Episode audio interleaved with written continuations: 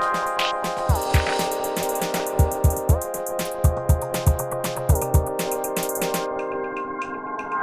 Dobrý den, milí přátelé, dnes začnu menší hádankou. Řeč bude o zámku, který byl v minulosti magnetem pro evropskou honoraci. Bylo to honosné reprezentativní sídlo Lobkoviců, Evropský skvost, jedna z nejvýznamnějších barokních staveb v Evropě. Zámek byl věhlasným kulturním centrem. Zde se sjížděli takoví velikáni jako Beethoven, Karel Hinek Mácha, Goethe a mnoho dalších. Dnes je zařazen mezi sedm nejohroženějších památek Evropy. Uhádli jste? Ano, řeč bude o státním zámku Jezeří na Mostecku. Jako vůbec první česká památka se dostala na tento seznam ohrožených památek, který zveřejňuje Organizace pro kulturní dědictví Europa Nostra. No a já jsem ráda, že si teď mohu povídat s kastelánkou zámku Jezeří Hanou Krejčovou, která je se zámkem spjata už téměř 30 let. Dobrý den. Váš životní příběh je, zdá se, i příběhem celé té hnědouhelné mostecké pánve. Vy jste žila vlastně v Albrechticích nedaleko zámku. Ano, ano, je to v podstatě spojení povolání, domova, bych řekla, že to byl takový osud, jak člověk má naplnit život. Ono to zní možná pateticky, ale já to tak cítím. Kolik tehdy těch vesnic v těch 80. letech dnes už minulého století muselo zmizet? Vememe-li celkově ten objem, tak to bylo přes 100 sídel, ale bavíme-li se o bezprostřední blízkosti jezeří, tak to byly Ervinice, městečko, Kunratice, Dřínov, Albrechtice, takže okolo třeba 6-7 vesnic přímo pod zámkem. Vy jste se musela spolu s rodiči vystěhovat z Albrechtic v roce 1982. 83 se likvidovaly Albrechtice, ale my jsme se stěhovali 82. Když přicházíte o domov, většinou děti nebo mladí lidé mají vazby tak toho dětství prostě na ten domov a je to těžké pro člověka člověka, který bydlí ještě v takové krajině, v takové kráse, bych řekla, ve spojení s přírodou, tak určitě to bylo hodně těžké, ale zase na druhou stranu jsem byla v těch letech, ehm, končila jsem gymnázium, tak trošku jsem měla jiné myšlenky a navíc my jsme na to byli připravováni vlastně deset let dopředu. To nebylo jako velké překvapení, ale bylo to bolestné a to definitivum bylo hrozné.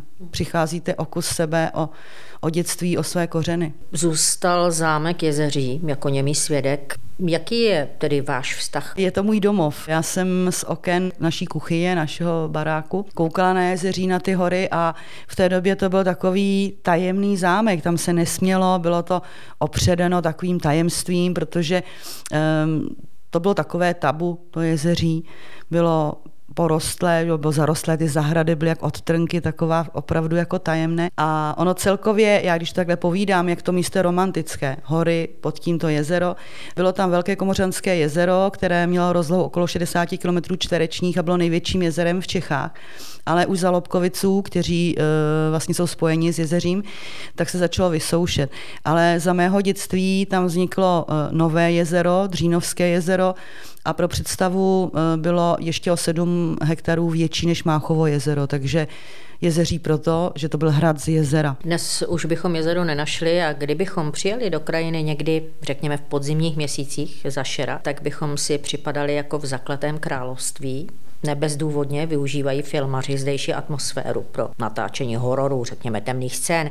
Jaké filmy se zde natáčely? Na pohádku čekáme, ale zase na druhou stranu se zde natáčely takové snímky, které si myslím, že byly dost dobře hodnoceny. Takže to byl z těch posledních Hasterman, tam ano, ano, ten vlastně závěrečný ano. záběr. Je to takový akcent celého toho filmu. Potom kriminální seriál Svět pod hlavou, některé díly také seriálu Cirkus Bukovský. Traduje se také, že zde pobýval i magister Kelly, známý alchymista, mystik, který zdejší kraj proklel, proto to okolí Mostecka vypadá, toho zámku Jezeří vypadá, jak vypadá.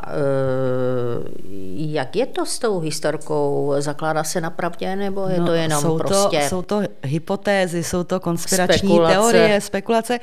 ale mnoho indicí e, nasvědčuje tomu, že by Kelly mohl na jezeří té době být. Jenom ve zkratce, abych vysvětla celou tu situaci. Na jezeří se našla při opravě střech a podlah stropů vosková pečeť, kde je zobrazen Merkur, je tam e, zobrazené atributy pro zlato a různé jiné specifika, které vlastně eh, vyjadřují kámen mudrců. Všechny ty symboly směřují ke kameni mudrců. A zároveň se tam našly zbytky alchymistického skla a eh, různé takovéhle eh, zbytky. A takže to dom, ta domněnka, protože Kelly se zabýval kamenem mudrců, tak vlastně směřuje k tomu, že Kelly údajně zemřel na hradě Hněvín, který je co by kamenem dohodil, z jezeří ho vidíme. A mm, on vlastně eh, tam spáchal jakoby sebevraždu. A já si myslím, že ta sebevražda byla v té době, eh, to bylo oblíbené téma té fingované sebevraždy jako Romeo Julie, známe ten příběh, kdy vlastně to tělo se uvede do nějakého stavu a poslední známka, eh, zmínka teda, která eh, o Kelly eh, se traduje, je, že to tělo bylo vezeno přes Komořanské jezero směrem k horám a my nevíme, kde magister Kelly je pohřben. To se neví. Takže i takové spekulace, že by tam mohl nakonec skončit. Ale zajímavé jsou právě ty, taková ta prognóza, co řekl. On vyslovil, že královské město Mo zmizí z povrchu země v té době to připadalo absurdní, že, že něco takového by se mohlo stát. A vidíme, kde místo mostu je teď Nové jezero. A další část eh, té prognózy byla, že eh, místo jeho věčného odpočinku bude uchráněno zkázy. A vidíte, jak se nám to krásně propojuje, protože se ustou, ten, kdo zná jezeří, ano, ten, kdo zná jezeří, eh, tak vidí, že je neuvěřitelné, že ta síla těch bagrů, že ten kolos, který pod námi byl, opravdu eh, se vyhnul zámeckému parku, zámku a ten zámek o ten, ten svůj osud vybojoval. I když ta skepse proti uhelné lobby, proti tomu všemu, co byla, byla obrovská, hmm. tak ta ochranná ruka si myslím, že to tam funguje. Tak něco na tom proroctví Kellyho možná je. Vy sama netrpíte někdy úzkostí při pohledu ze zámku do krajiny? Já trpím úzkosti z jiných věcí. při pohledu na eh, administrativu třeba úzkostí. Teď už eh, ne, protože vím, že eh, všechno je, se v dobré obrátí, bude tam zase jezero a zámek se zvedá znova k životu. Musím prozradit, že vy máte jednu výhodu, že jako někdejší operní pěvkyně si můžete zaspívat. Děláte to někdy? Jistě, já zpívám stále. Mám, aby si k tomu dát velkou fantazii, takže já to vidím jako všechno realisticky, jak tu minulost, tak tu budoucnost, takže tu úzkost eh, nějak ani nepocituju, asi mám ten dar. A samozřejmě, že, eh, že zpívám, eh, ale zpívám i v kostele, hraju na varhany v Horní Řetíně, a zpívám i na určitých akcích, které jsou na zámku. Stejně, jak se z operní pěvkyně stane kastelánka? Já nevím, řízením... Nestýská řízením, se vám po to, pódiu? To víte, že někdy se zasteskne, protože ten obrat eh, je vlastně veliký, osobnostní, protože když jste zvyklá nosit, eh, já nevím, krinolíny, boa, jo, a umělý řasy, paruky a vlastně, když se nenalíčíte, tak máte pocit, že nemůžete vyjít vůbec na ulici a na jevišti vůbec, že se člověk takhle musí líčit. A ten nástup na jezeří v těch 90. letech opravdu nebyl oboa. Takže eh, do toho vaťáku a s tou vlastně úplně eh, převraté osobnosti ale vlastně byl to návrat k těm kořenům, protože jsem byla ta přírodní vesnická holka. Ale samozřejmě, že se člověku zasteskne, zvlášť když třeba eh, přijedou eh, lidi z branže, protože to pořád funguje, ty lidi se znají, tak když si povídáme, tak eh, je tam takové to propojení. Zvláštní je, že mám divadelní sny. Většina kumštířů to zná, jsou hrozný. Stane se třeba to, že se nemůžete nalíčit, dolíčit, tak když máte jít na scénu a ono se to všude rozmazává, nebo nemůžete najít kostým, anebo co je nejhorší, stojíte na tom jevišti. Ten dirigent tam něco hraje, mává, orchestr hraje, ale vy vůbec nevíte, co to je a co bude následovat a co těm lidem vlastně máte zaspívat nebo ukázat. Takže to divadlo se vrací. Nemůžete najít cestu na jeviště a podobné hrůzy. Jo, ale vy jste mi vlastně neodpověděla, jak se z operní pěvkyně stane kastelánka, jakými cestami jste se ubírala, až jste se vlastně dopracovala k tomu zámku. Bylo to jednak tím mým spojením s jezeřím od, prostě od malička, když babička mě tam kdysi vodila A já potom jsem se kamarádila s bývalým kastelánem a jezdila jsem v létě hlídat, když kastelán odjel na prázdniny a potom já jsem třeba dělala v Praze v Bídnicích a Potom, když se vlastně skončilo, tak jsem tam i ty lidi, ty kontakty využívala a směřovala jsem ty známé osobnosti na jezeří, a aby se rozšířilo povědomí. A v době, kdy jsem pak skončila uh, s Bídníky, tak přišla taková, mm, takový vyhoření vlastně z toho, z té marnosti toho show businessu, z toho, z toho zpěvu, z té pomývosti. No ale zároveň se stalo to, že Lobkovicové darovali jezeří státu a schánil se Kastrán opravdu z hodiny na hodinu. A protože já jsem se znala s bývalým panem ředitelem, kamarádili jsme se a s tím Kastelánem, tak eh, spíš takový jako... Tak slovo dalo slovo. No a... ale to ještě bylo tak, že jako říkají, no tak jako jak to myslíš s tím zámkem a jako co a my fakt jako potřebujeme takže já jsem na to kejvla během chvíle doma tady v Praze a za 14 dní jsem nastoupila na zámek. Ta hudba, muzika, árie, tam vlastně tak vzdálena nejste od té své profese. Je to tak, že právě na tomto místě třeba měla světovou premiéru Eroika Ludvíka van Beethovena? O tom jsou takové dohady, přetahuje se Vídeň, Nela Hozevé z Roudnice, ale podle archivních záznamů tam proběhla právě soukromá premiéra uh, Eroiky. Takže ještě než byly oficiální premiéry, tak ona na tom jezeří zazněla poprvé. A jsou k tomu nějaké doklady písemné? Jsou, uh, jsou k tomu doklady, já je bohužel nemám, ale pan archivář Mace když si dohledal podle nějakých účtů za svíčky v nějakých archivech, že opravdu to probíhalo poprvé na jezeří, ale v té soukromé, eh, v soukromé providenci při oslavě narozenin pruského prince Ludvíka Ferdinanda, takže pán se chtěl ukázat před svým přítelem a vlastně kolegou, takže tam zazněl ten Beethoven. Nejen Beethoven, ale na zámku Jezeří se zapsal i další eh, významný operní skladatel, Christoph Willibald von Gluck. Je tam, myslím, že i pamětní deska. Gluckův tatínek byl nadlesní, který působil v té Forstovně pod zámkem, která bohužel už nestojí. A Christoph Willibald tam prožíval to pozdní dětství a nástup pubertálních let a byl vel, velmi ovlivněn právě tím hudebním životem, který na jezeří, na jezeří byl, okouzloval ho, ale on sám už miloval tu hudbu tak, že dokonce i uprchl z domova, protože otec nechtěl, aby se tomu věnoval, ale na radu právě eh, Lobkoviců eh, přesvědčili jeho tatínka, že to je škoda, protože je to tak výrazný talent, takže Christoph Willibald Gluck nakonec mohl jít studovat hudbu a eh, stát se hudebním skladatelem. Četla jsem, že ty základy hudební dostal na jezeří. Ano, protože on hrál i v kostele v Albrechticích a samozřejmě na ten zámek docházel a určitě, když ten pan Lobkovic se tak věnoval a dbal o to hudební vzdělání, takže samozřejmě ten velký podíl právě mělo to, že, že vlastně pobýval na tom zámku. Řekněte, když se podíváte do historie zámku, kdo vlastně z významných nejen skladatelů, ale i literátů, politiků, šlechticů či králů, řekněme, zámek navštívil? Je to takové, jak když povídám návštěvníkům, tak někdy mám pocit, že si vymýšlím, protože těch osobností opravdu hodně, jak jste to jmenovala, králů Jiří Spoděbrat, který obsadil jezeří kvůli potom dobytí města Mostu.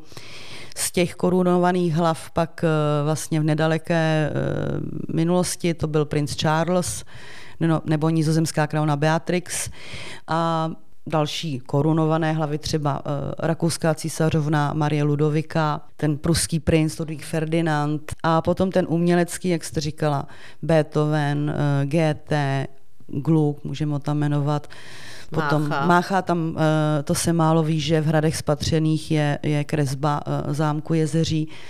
Pak taková zajímavost, teď se hodně mluví o Boženě Němcové, tak eh, její syn Karel Němec tam byl nějakou dobu vlastně na praxi jako pomolog, jako zahradník a dochovali se z toho právě části korespondence, kde se zmiňuje o tom, že krajina je nejhezčí, kterou kdy viděl.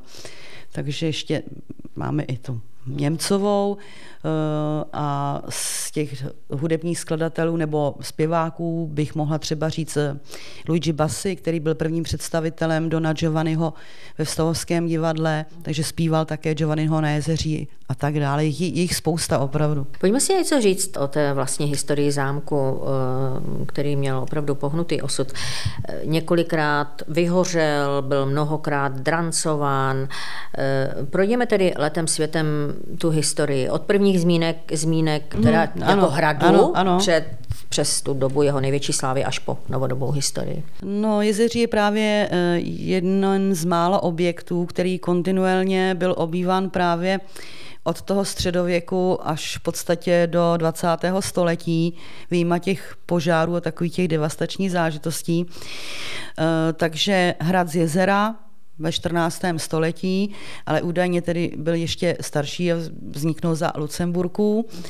Eh, jinak hrad už sám o sobě měl docela velkou rozlohu v té době, je vlastně na té šíji a je vidět teda z daleké, eh, z daleké vzdálenosti později představen na renesanční zámek a po Bílé... A tu barokní podobu vlastně dostal za Až po roce 1623, kdy Lobkovicové koupili konfiskát od Lichtensteinů jezeří. Lobkovicové... Takže ta největší sláva eh, ano, toho zámku byla, byla za těch Lobkoviců. Za těch Lobkoviců a vlastně za těch Lobkoviců se stal zámek jakýmsi kulturním centrem Evropy, řekněme. Jak se o jezeří moc nesmělo psát a moc se nebádalo, neskoumalo, takže tam nám úplně uniká ta etapa, eh, kdy Jezeří bylo eh, sídelním zámkem, vlastně rezidenčním sídlem právě rodové linie jezerských Lobkoviců, kdy Ferdinand Vilém byl i královským místodržícím a říšským hrabětem, tak proto se bavíme o té honosné koncepci eh, toho sídla.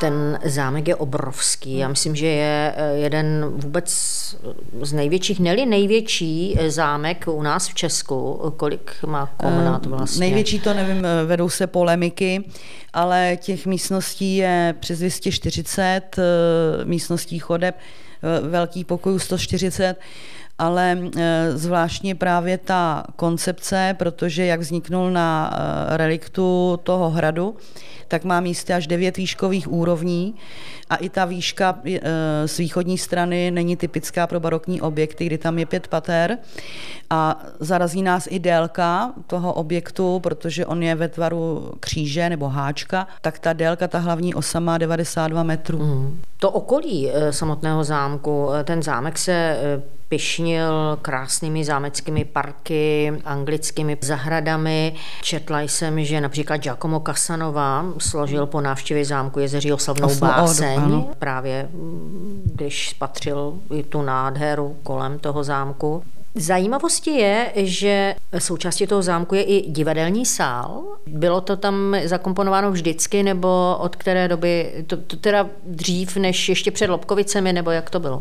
Eh, vy jste to říkal dobře, řekla jste zahrady, pak jste řekla anglický park a my se zase vracíme k těm dvěma etapám eh, v fungování Lobkoviců a v historii jezeří.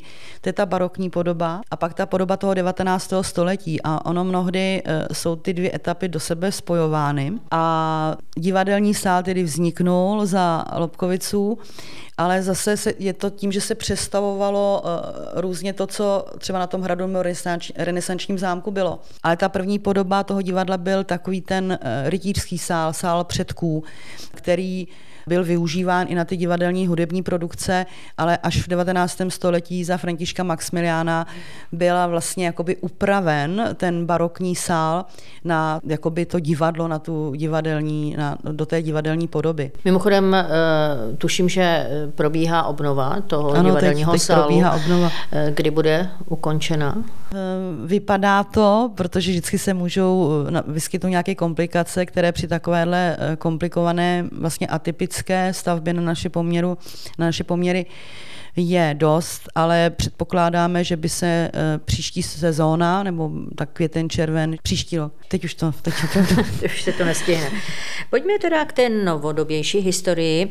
E, v době vzniku Československa Lobkovicové nový stát nadšeně podporovali. Na jezeří eh, v těch 20. letech jezdil za Maximiliánem Ervinem z Lobkovic i Jan Masaryk, jsem se dočetla.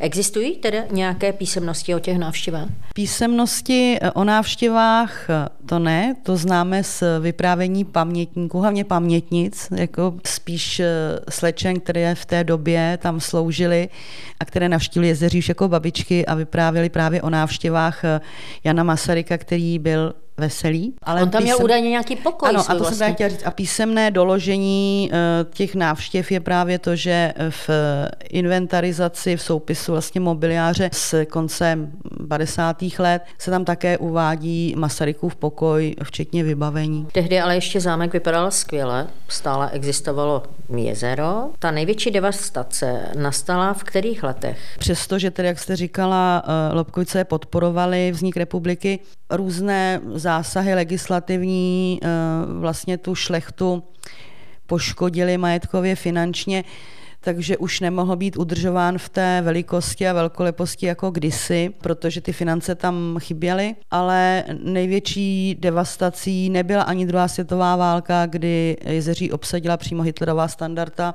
a pak tam byl i internační tábor pro významné zajatce evropské, například Pierre de Gaulle, bratr pozdějšího prezidenta de Gaulle, nebo černohorský princ, osobní lékař maršala Petna, nebo dva důstojníci polští, kteří se podíleli na dešifrování enigmy, takže my tam říkáme takový fešácký kriminál. Ale za té doby Interiér zámku se nezměnil, vlastně byl zachován, eh, jak byl. Okolí zámku se samozřejmě změnilo, protože to byl zajatecký tábor a za té války, že byl natažený osnatý dráty, zahrada se neudržovala, takže to samozřejmě bylo jinak. Ale samotná největší devastace toho objektu eh, začala v podstatě, ona paradoxně až dejme tomu v těch 70. letech, protože sice v 50. letech tam byla armáda, posádka, Eh, armády, která zničila mobiliář nebo hodně těch věcí se tam moc ztratilo. Ale nejhorší pro ten zámek bylo to, když odešla i ta armáda, vlastně zanikly veškeré aktivity na to, jak ten zámek využít, protože tam bylo několik návrhů a ten zámek se nechal v podstatě pustnout a byl to takový záměr eh, v těch 70. letech, kdy se vymazal i z map. Nesmělo se o něm psát, publikovat tvrdilo se, že to je nějaký lovecký zámeček, eh, nějaký nic, jakože.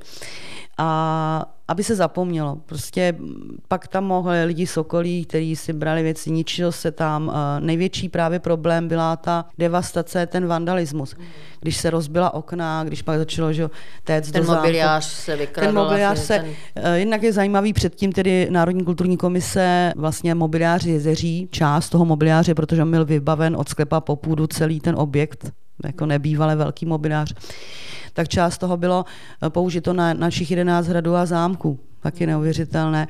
No ale pak se část rozprodávala a většina se rozkradla, anebo za té e, posádky vojenské se zničila, kdy se tam ničila delfská fajánc, e, trofeje jelení nebo ty trofeje lovecké, které tam byly, protože Jezeří byl významným loveckým zámkem právě. A nikdy se neuvažovalo o demolici zámku?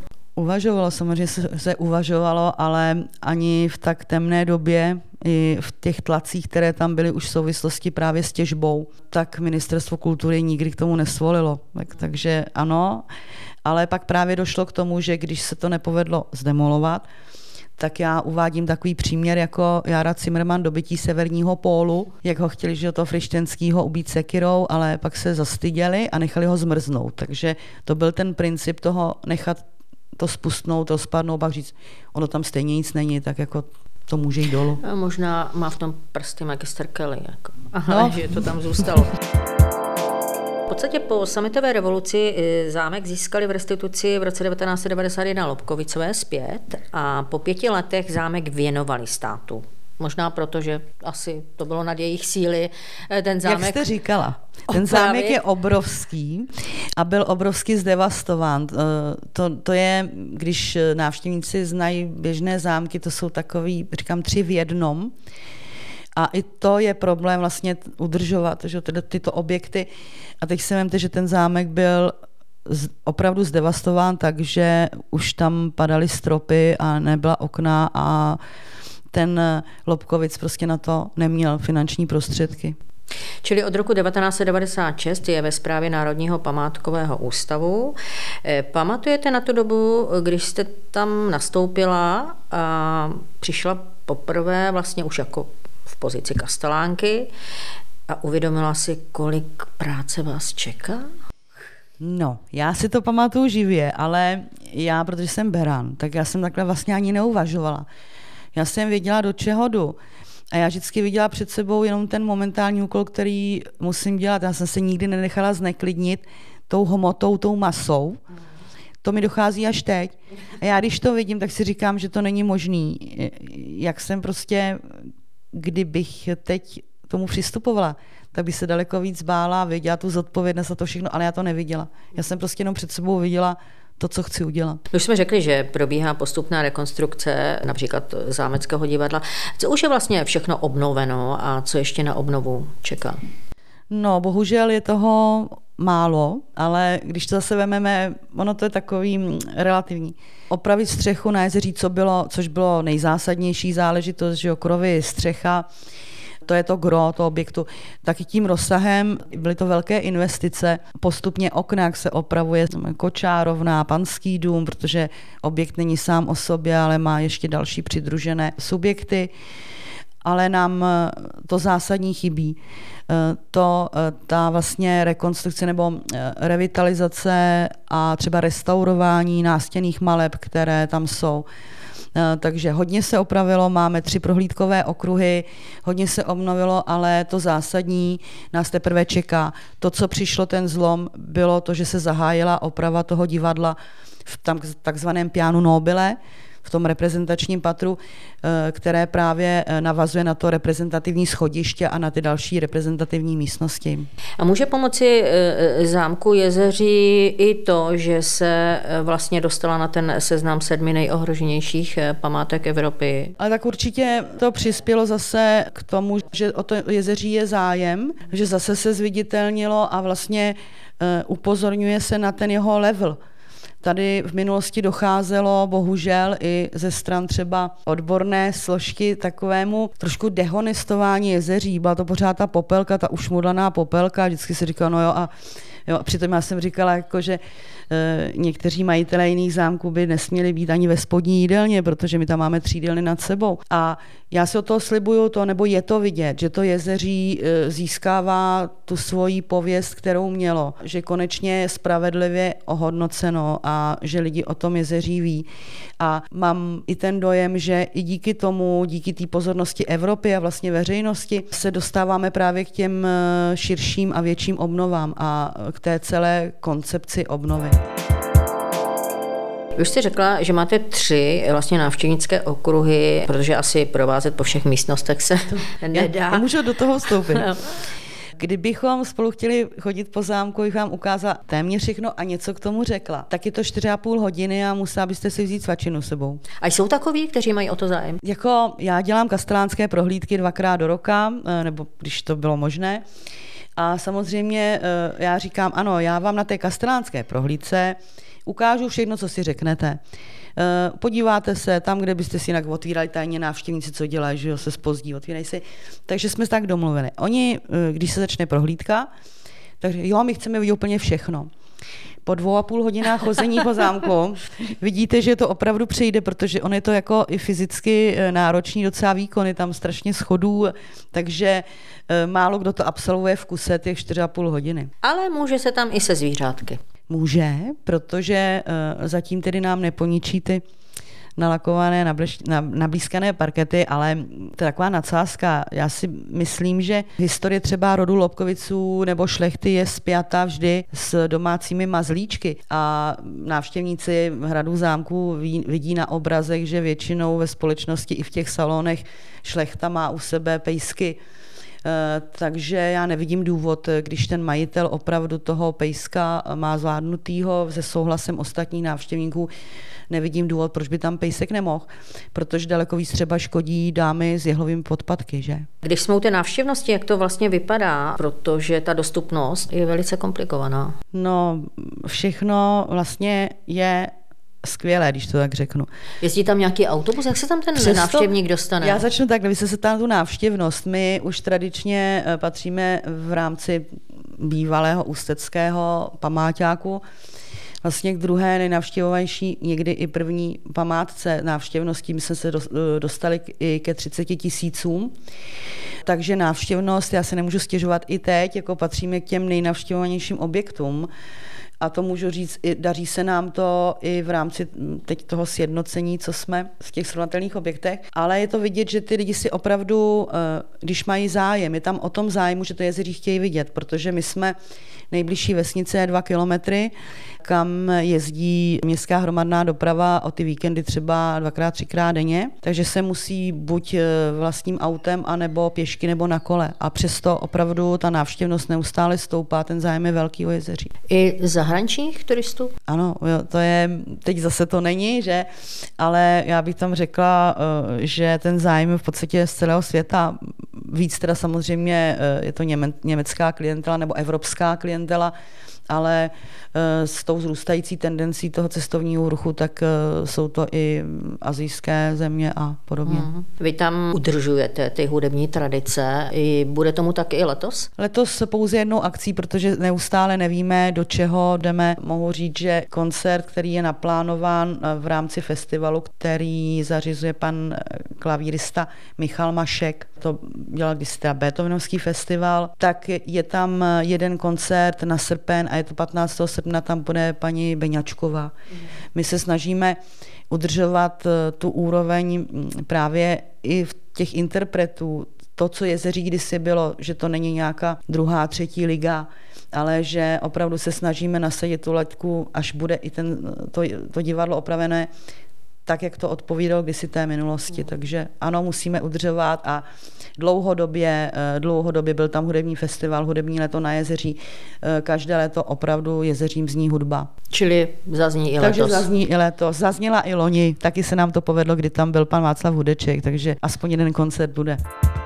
Já se vždycky každého kastelána ptám, eh, jaké je to jeho místo na tom zámku nebo hradu, jaké je to vaše oblíbené, meditační, ze kterého jste okouzlená, kde je vám nejlíp?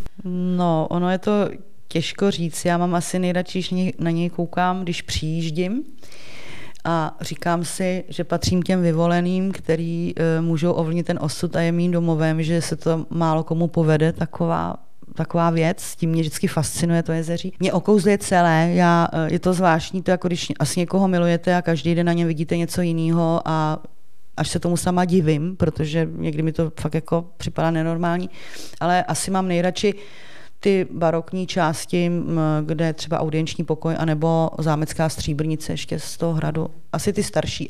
Možná ani ne to divadlo, je to teda divný, ale e, možná asi ty trošku míň okázalý místa. E, když se vrátím ještě k té letošní sezóně, která už je v plném proudu snad, na co byste eh, případně návštěvníky nalákala? Kromě koncertu eh, operní pěvkyně Beňačkové, tak eh, mě tak napadá, fenomenem zámku jsou takzvaná oživla, strašidla, tak, tak ty, bohuž, ty, už, ty nebudou. už nebudou? Ono nebudou, protože oni vlastně vznikli tak, že na jezeří nebylo co. Nikdo, jako já jsem potřebovala, protože jak jsem ten komediant, tak vlastně jsem potřeba přitáhnout lidi a udělat jim něco. Na jezeří vznikly strašidla, kdy to ještě nikdo nedělal vůbec, ani ty akce různý, takže to vzniklo jako divadlo. A ten smysl byl toho přitáhnout pozornost, přitáhnout tam lidi, aby si něco s tím zámkem dělo. Já myslím, že po těch 25 letech Eh, kdy, kdy to vlastně dospělo ta akce vrcholu, kdy tam bylo třeba i 9 tisíc lidí, kdy, kdy se parkovalo, já nevím, 5 kilometrů od jezeří. To už byla taková akce, která byla skoro neúnosná. Tak si myslím, že to dostoupilo svého vrcholu. A teď právě se láme to, že nastává nová éra, a my se rozloučíme s těmi strašidly a ty místa, které byly vyaranžované jako strašidelné místnosti, tak budou těmi luxusními pokoji, eh, třeba v té enfiládě, která se plánuje nebo měla by být jako na pořadu dne. Takže nalákat Já bych je chtěla možná nalákat, protože ten okruh zprůvodci je zatím omezený, uvidíme, jak to všechno bude, zatím se to musí rezervovat, je tam určitá že ta kapacita. Tak i třeba na, myslím, že máme jako velice zajímavý okruh bez průvodce, eh, který je dost rozsáhlý a každý tam najde svý. Je tam bonus toho, že je to časově neomezené a že opravdu, když na ten zámek přijdete, tak eh, nebudete zklamáni, že se na vás nedostane ta prohlídka. A Myslím si, že jsme dali návštěvníkům velkou důvěru tím, že si vlastně můžou prohlédnout sami eh, ty místnosti i s expozicí, včetně kaple a včetně vnitřního nádvoří a těch strašidelných sklepení. Ty strašidla tam jsou, ale nejsou teda už živí možná. Takže si myslím, že to je velký bonus jezeří právě tím, jak je velké, že, že my tu kapacitu můžeme dodržet i s těmi opatřeními, když ta délka je třeba těch 70 metrů v toho, toho okruhu.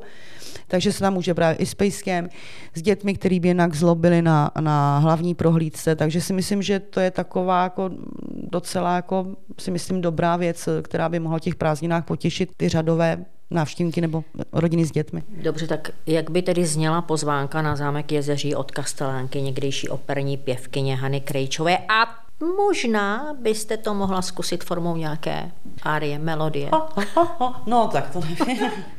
to bylo no, možná hezké. By, eh, já, když jsem, když jsem zpívala v těch vinících, tak eh, tam je taková jedna, jedna píseň, zpívají teda malá kozetka. Je to Znám jeden zámek v oblacích, já o něm snívám potají. Hvězdy se z dálky slétají, tam na ten zámek v oblacích. Nádhera, tleskám a myslím, že kdo by chtěl zažít zpívající kastelánku, neváhejte a vydejte se na zámek Jezeří na Mostecku. Já moc krát děkuji za rozhovor Já děkuji a také. přeji úspěšnou mm, děkuji sezónu. Vám